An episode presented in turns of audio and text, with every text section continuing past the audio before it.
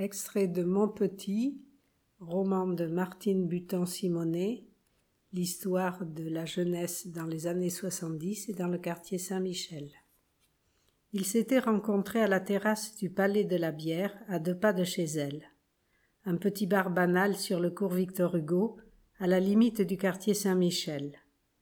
Le mur d'enceinte de la ville y passait autrefois, serpentant le long de la rue Régnière et de la rue Saint-Éloi, pour rejoindre l'ancien hôtel de ville et sa porte monumentale, la grosse cloche. Pour les vieux Bordelais, ce cours, ce serait toujours les fossés. Le bar était fréquenté par une population hétérogène, à l'image de ce quartier animé qui s'ouvrait derrière lui. On y trouvait les vieux Espagnols, anciens de la guerre civile, émigrés à Bordeaux pour fuir le franquisme. Il y avait aussi quelques Portugais, chassés de leur pays par la dictature de Salazar pour des raisons politiques ou à cause de la misère entretenue par le régime. Au comptoir, des vieux Bordelais nés dans le quartier ou les rues alentour étaient reconnaissables à leur accent et au vocabulaire gascon qu'ils employaient encore. Les premiers Maghrébins avaient fait leur apparition dans le quartier depuis quelques années, et la patronne de l'établissement avait rajouté le thé à la menthe à sa carte des boissons. Mina habitait tout près du palais et s'y rendait souvent avec quelques amis. Elle appréciait la terrasse ensoleillée et son trottoir assez large à cet endroit pour qu'elle puisse y appuyer son vélo contre un arbre, le temps de boire un café ou une bière. Au palais, on pouvait encore voir quelques couples de passage, un ou deux touristes attirés par la simplicité du décor, par l'ambiance authentique du bistrot. Mina passait sa vie dans ce quartier, y trouvant tout ce dont elle avait besoin. Elle travaillait chez elle et il lui suffisait de descendre les trois volets d'escalier depuis son dernier étage pour retrouver la rue Camille Sauvageau, longue rue reliant les deux grandes églises Saint-Michel et Sainte-Croix. Là, entre un café d'habitués et la boutique boulangerie de quartier, elle pouvait acheter les produits de base de son quotidien à la petite épicerie Diaz. Son litre de lait, ses yaourts, une frange de jambon pour un repas rapide. L'épicière la tenait au courant des dernières nouvelles du quartier, et Mina avait quelquefois du mal à l'interrompre dans son discours pour quitter la boutique.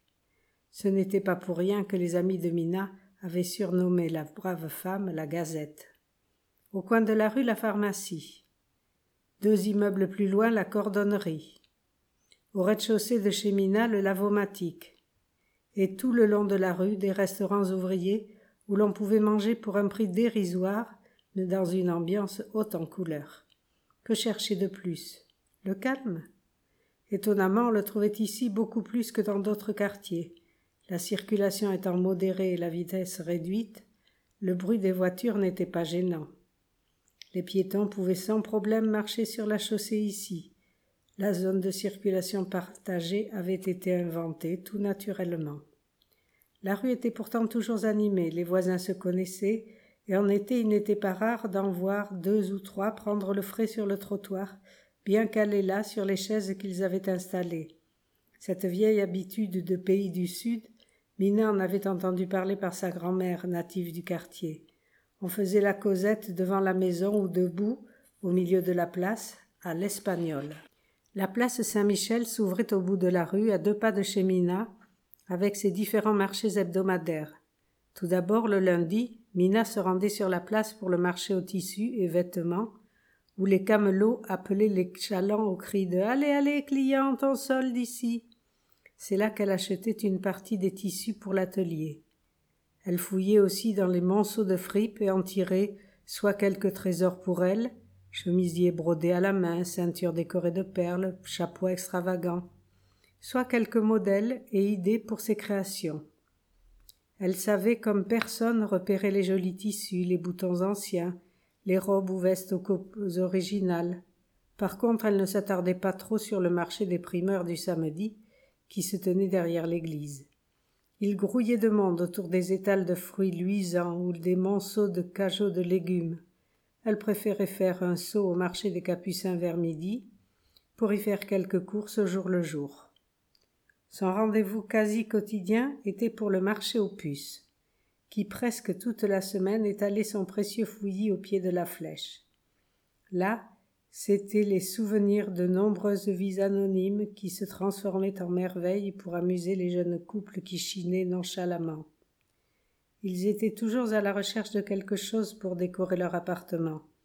Combien de bibelots qui avaient été témoins d'événements précieux se retrouvaient là, espérant un nouvel acquéreur, une nouvelle vie.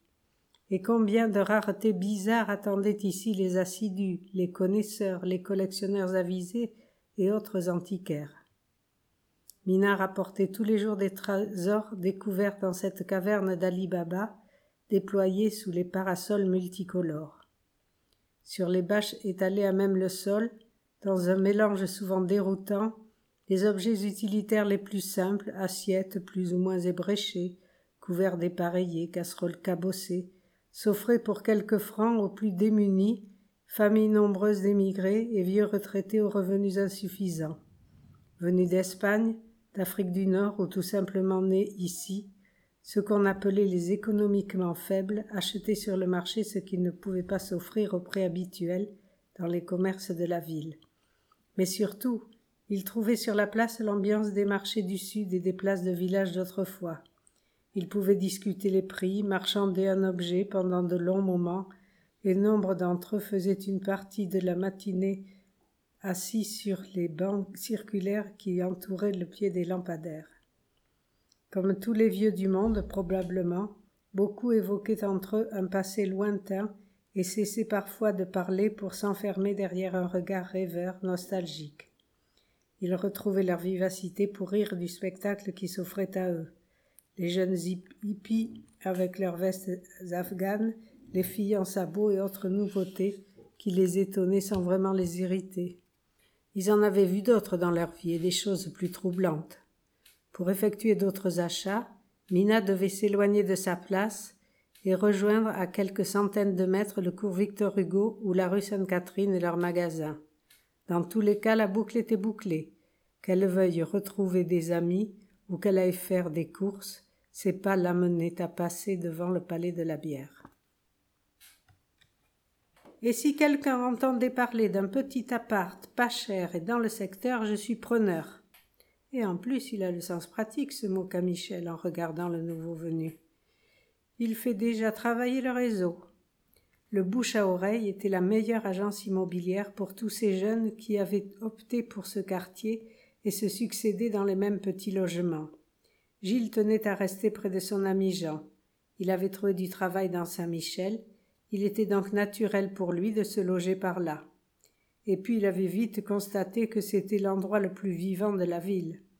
Qui parmi les membres de ce groupe aurait préféré s'installer dans un appartement neuf et confortable, mais exilé au fond du campus universitaire ou d'une banlieue résidentielle?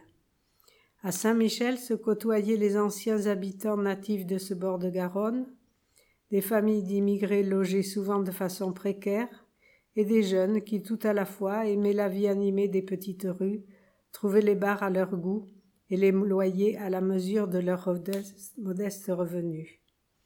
Il ne se montrait pas difficile pour louer une ou deux pièces et choisissait la vie grouillante de la place, la proximité de nombreuses boutiques qui offraient des produits exotiques à peu cher et de huit heures à vingt-deux heures. S'ils avaient un escalier sombre de quatre étages à monter, une salle de bain plus que sommaire et un vieux plancher couvert de lino, cela ne leur posait pas problème. Si le chauffage tombait en panne régulièrement, ils avaient leur jeunesse pour se réchauffer. Il serait facile pour Gilles de trouver un studio par cher, car il n'était pas trop exigeant. L'important était de vivre dans ce secteur, pour rester proche des amis et pouvoir facilement venir à la terrasse d'un café, tout particulièrement à celle du palais.